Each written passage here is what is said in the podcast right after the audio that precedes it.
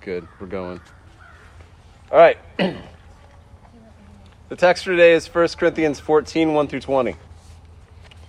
Follow the way of love and eagerly desire the gifts of the Spirit, especially prophecy. For anyone who speaks in a tongue does not speak to people, but to God. Indeed, no one understands them. They utter mysteries by the Spirit. But the one who prophesies speaks to people for their strengthening, encouraging, and comfort. Anyone who speaks in a tongue edifies themselves, but one who prophesies edifies the church. I would like every one of you to speak in tongues, but I'd rather have you prophesy. The one who prophesies is greater than the one who speaks in tongues, unless someone interprets, so that the church may be edified. Now, brothers and sisters, if I come to you and speak in tongues, what good will I be to you, unless I bring some revelation or knowledge or prophecy or word of instruction? Even in the case of lifeless things that make sounds, such as the pipe or the harp, how will anyone know what tune is being played? Unless there's a distinction in the notes. Again, if the trumpet does not sound a clear call, who will get ready for battle? So it is with you, unless you speak intelligible words with your tongue, how will anyone know what you're saying? You'll just be speaking into the air. Undoubtedly, there are all sorts of language in the world, yet none of them is without meaning. If I then do not grasp meaning of what someone is saying, I'm a foreigner to the speaker, and the speaker is a foreigner to me, so it is with you. Since you are eager for the gifts of the Spirit, try to excel in those that build up the church.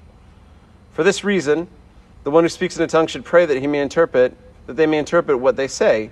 If I pray in a tongue, my spirit prays, but my mind is unfruitful, so what should I do? I shall pray with my spirit, but I will also pray with my understanding. I will sing with my spirit, but I also sing with my understanding. Otherwise, when you are praising God in the spirit, how can someone else who is now put in the position of an inquirer say amen to your thanksgiving, since they do not know what you are saying? You are giving thanks well enough, but no one else is edified. I thank God that I speak in tongues more than all of you. But in the church, I would rather speak five intelligible words to instruct others than 10,000 words in a tongue. Brothers and sisters, stop thinking like children. In regard to evil, be like infants, but in your thinking, be like adults.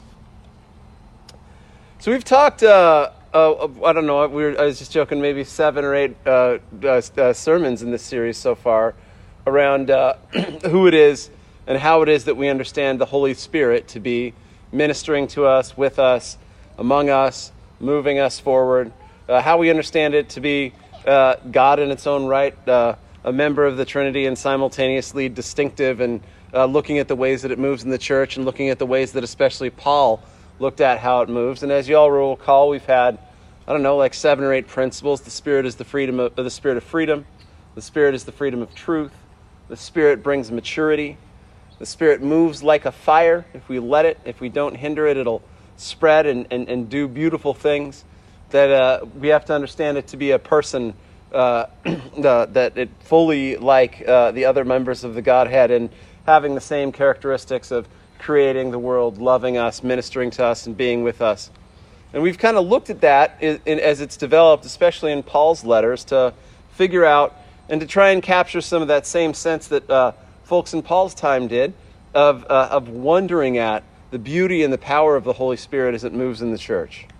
So today, uh, we'll talk about, I think, one of my favorite additions to the different ways that we might think about principles around the Spirit. Today, I want to talk about the Spirit as a home builder. The Spirit as a home builder. So let's get right into the text. So 14 starts with uh, follow the way of love. The word for follow there is diokete, and it means chase after. So he's not just saying, like, you know, put yourself on the path toward love. Paul's saying that when we think about the question of how the Holy Spirit is manifest in our midst, we need to chase after the way of love. And of course, love here is, you might not be surprised, as we always see associated with the Spirit, is agape. That whatever is about to follow, whatever he's about to talk about, he's going to talk about fully throwing yourself into a selfless, and self giving love. And then he says, desire the gifts of the Spirit.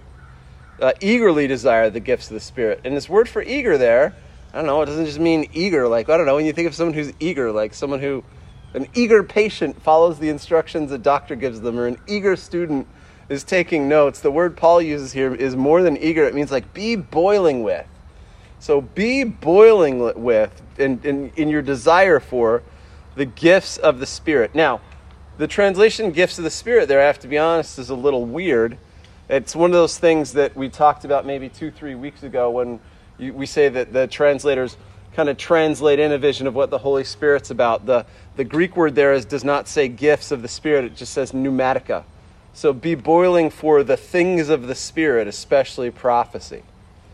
Now, there are two things I want to take from the beginning here. One, we can't understand what Paul's doing here without understanding why we need to uh, uh, pursue the path of agape, why we need to see agape as the main principle, and then I want to talk a little bit about prophecy. So it's easy for us, especially, I don't know, we're an evangelical Christian church. Like, when we say something's about love, everyone's like, yeah, obviously the whole gospel is about love. Everything's about love. Why is it exactly that Paul is invoking the principle of love here to deal with this problem? The specific problem in this context was that folks were running around in Corinth and some of them spoke in tongues and they were kind of making a big deal out of it. And so you'd go into the service and everyone was speaking in tongues and well, basically, it looked like people were trying to show off their spiritual gifts for the sake of acting like they were better than other folks. And Paul didn't like that very much because he thought that a church worship setting that was about putting the focus on yourself or the focus on the power of your own spiritual gift, well, he thought that was a pretty messed up way of thinking about what worship together looked like, since the whole goal of, of, of worship is for us to work to get worship together in freedom and truth to show our love for each other and our love for God. So Paul is saying if you want to correct what's going on in that specific context, and if we want to derive the higher principle from it, we should think about it in terms of uh, the problem of love and the tr- problem of prophecy. So the first thing is, whatever we think about how we manifest the spiritual gifts, we know that Paul's going to say that the primary thing that we need to measure the impl- uh, implementation of the gifts through is through that idea of self giving love. But this idea of prophecy, I think, is really interesting too it's another one of those things that we've kind of let people define for us instead of looking at how the people in the scripture would have defi- or defined it. Anybody know the Greek root, uh, root words for prophecy? That's really interesting. Pro, we know pro. What is pro? Like in front of or in advance. And then phete, which is to, to speak. So a lot of people interpret prophecy to mean talking about ev- events in front of them or in advance of them happening, which is one nice interpretation of prophecy. But the way that Paul and, and the folks in that context would have thought about it was something a little bit broader. It might have included that talking about something before or in advance of it happening.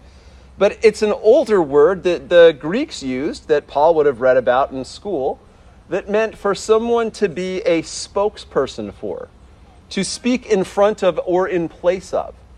That if someone is a prophet, that person is speaking in front of or in place of the presence of God in a specific context, so that to say that you speak for prophecy is a way of saying that a person inspired by the Spirit is saying the words that God would have them say. And sometimes those words may talk about events or, that are in advance, but those words are always not about events that are yet to come. A person who is speaking as a prophet is speaking as a, in a specific office under the inspiration of the Holy Spirit, where they were giving or bringing words to, they are serving as a selfless spokesperson for the inspiration and the character of God.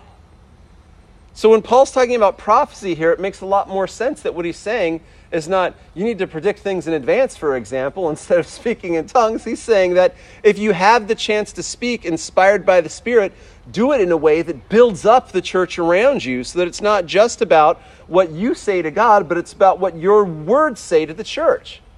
Both speaking in tongues and speaking in prophecy are divinely spirit inspired gifts.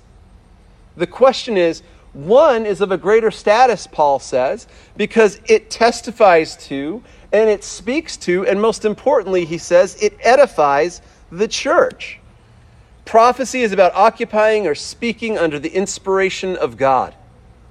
And we should desire that, Paul says. The desire of our heart should be that because we all want to be a person who uh, says the things that God wants us to say, but we want to do it in a way that maximizes the ability to grow the church. That's what Paul's saying here, verse 2 and 3. Anyone who speaks in a tongue does not speak to people, but to God.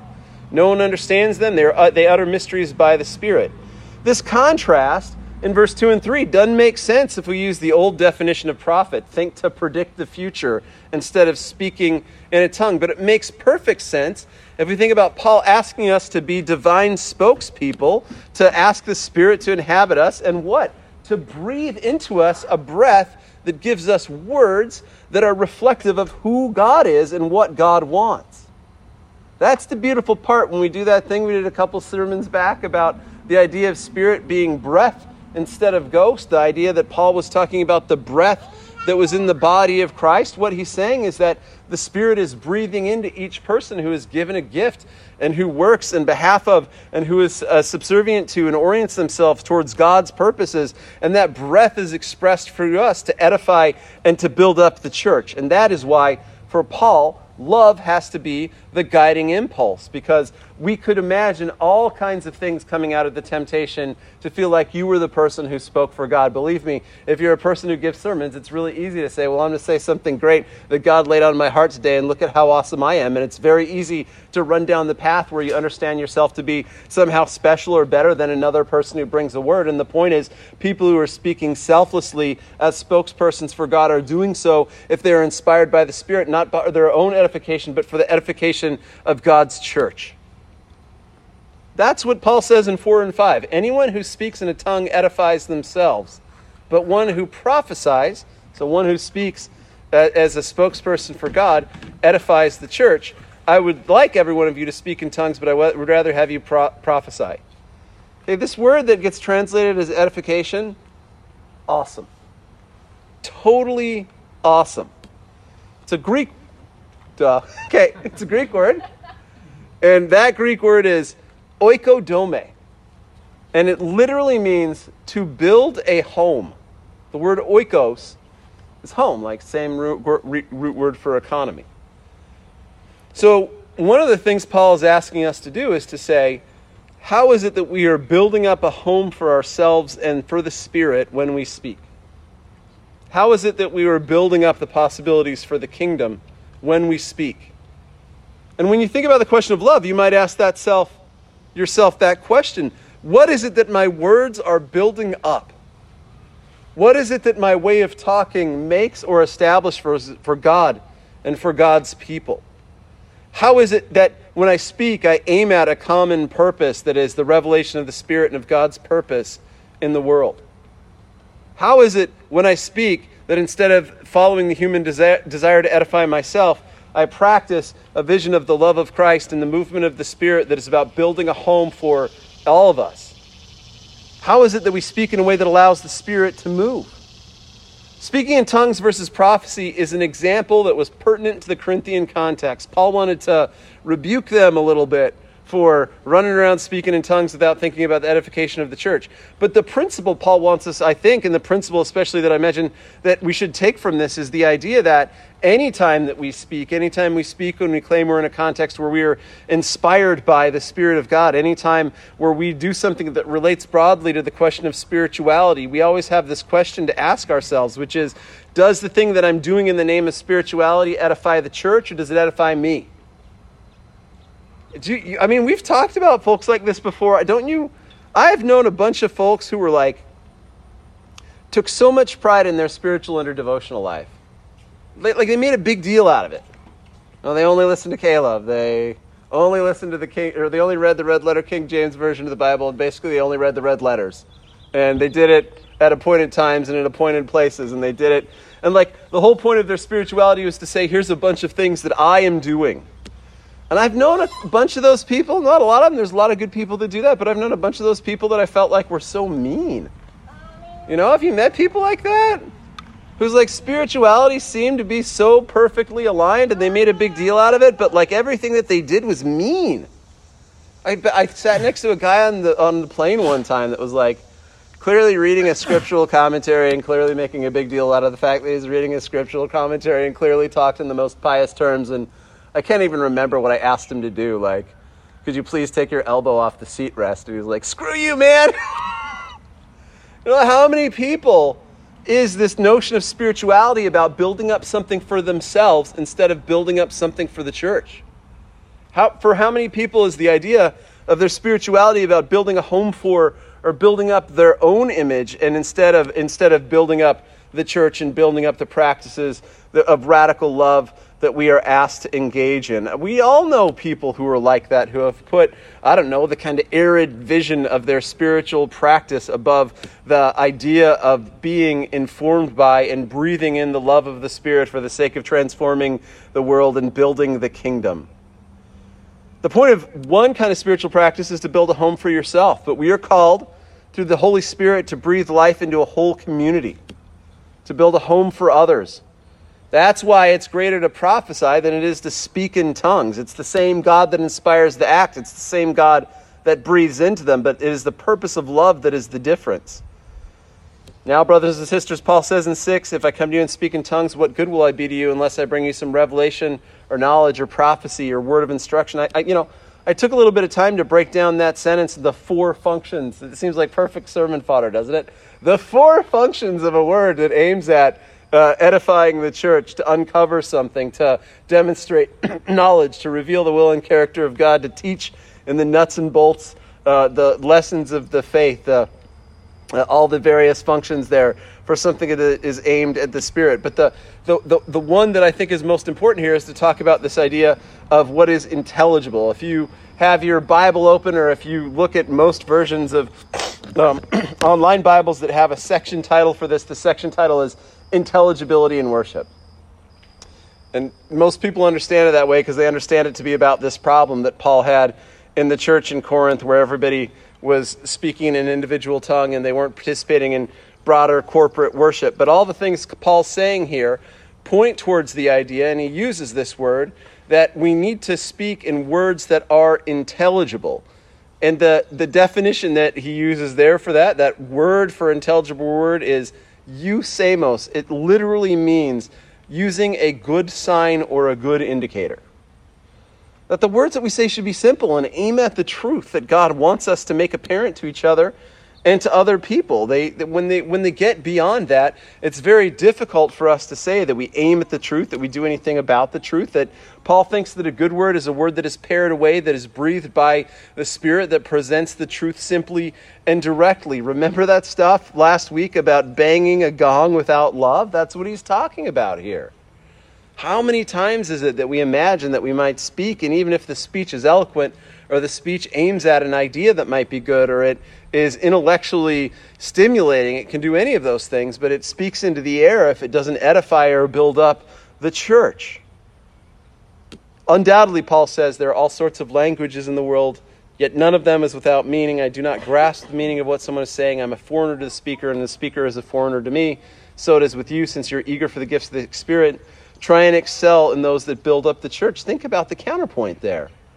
We cannot be foreigners to one another. We cannot be people who do not share a common language, who do not share a common understanding, who do not share a common point of orientation. The measure of a spirit breathed word is that it puts us together and orients us towards the world such that we might be turned in to something new and better that advances the kingdom. And the beautiful thing here is that for Paul, if he understands the spirit to be breath and that breath to be the movement of the body, then one of the measures of that movement of the body is that it starts to generate understanding. He says, For this reason, the one who speaks in a tongue should pray that they may interpret what they say. If I pray in a tongue, my spirit prays, but my mind is unfruitful. Shall what shall I do? I'll pray with my spirit, but I will also pray with my understanding. I will sing with my spirit, but I also sing with my understanding. This, this little passage is so beautiful because the word he uses consistently there for pray and sing is the old Hebrew word psallo, like for psalm. And if you, if you look at how he does it, it's like this beautiful little poem. He says, I might psallo with my mind, I might psallo with my spirit. I might psallo in the sense of sing, to rejoice and to worship with my spirit, but at the same time, I should be doing it with my mind. It doesn't just mean understanding here in the sense of knowing, but the word here speaks to the part of your mind that makes calculations about things, that is rational.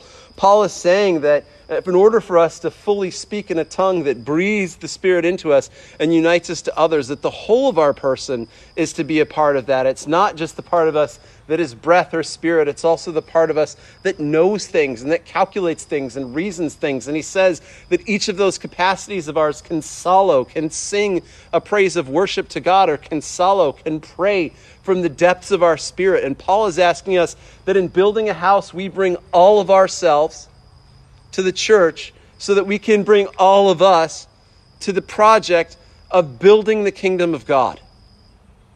And when we do that, when we build a home, I don't know what the home that we build will look like, but I know that if the Spirit moves in it, that it will do exactly what God intends it to do for us and for our community. And so we are called to prophesy, to speak in God's name and by the inspiration of God. And we are called finally to do it, to get back to a theme that we have from six or seven times ago with maturity. I want to point out, I think, for the fourth time in this series, that whenever Paul invokes the idea of the Spirit, the idea of maturity is not far behind because the child thinks about what is in their interest. The child thinks about what they want to do. The child, even as they grow, thinks about what they need to do before they get whatever they want to do to do the thing that is important to them. And the child only thinks things out in terms of the effect on them. But praise God, as our children grow and mature, and as we grow and mature, we stop thinking exclusively about what something means for us and we start thinking about what it means for all of us to do something. And Paul is saying that spirit driven speech is the speech that aims not at advancing our own interests or the interests of our faction, but all of our interests so that we might build, we might edify, we might bring into an existence a church where the Spirit can move. Amen.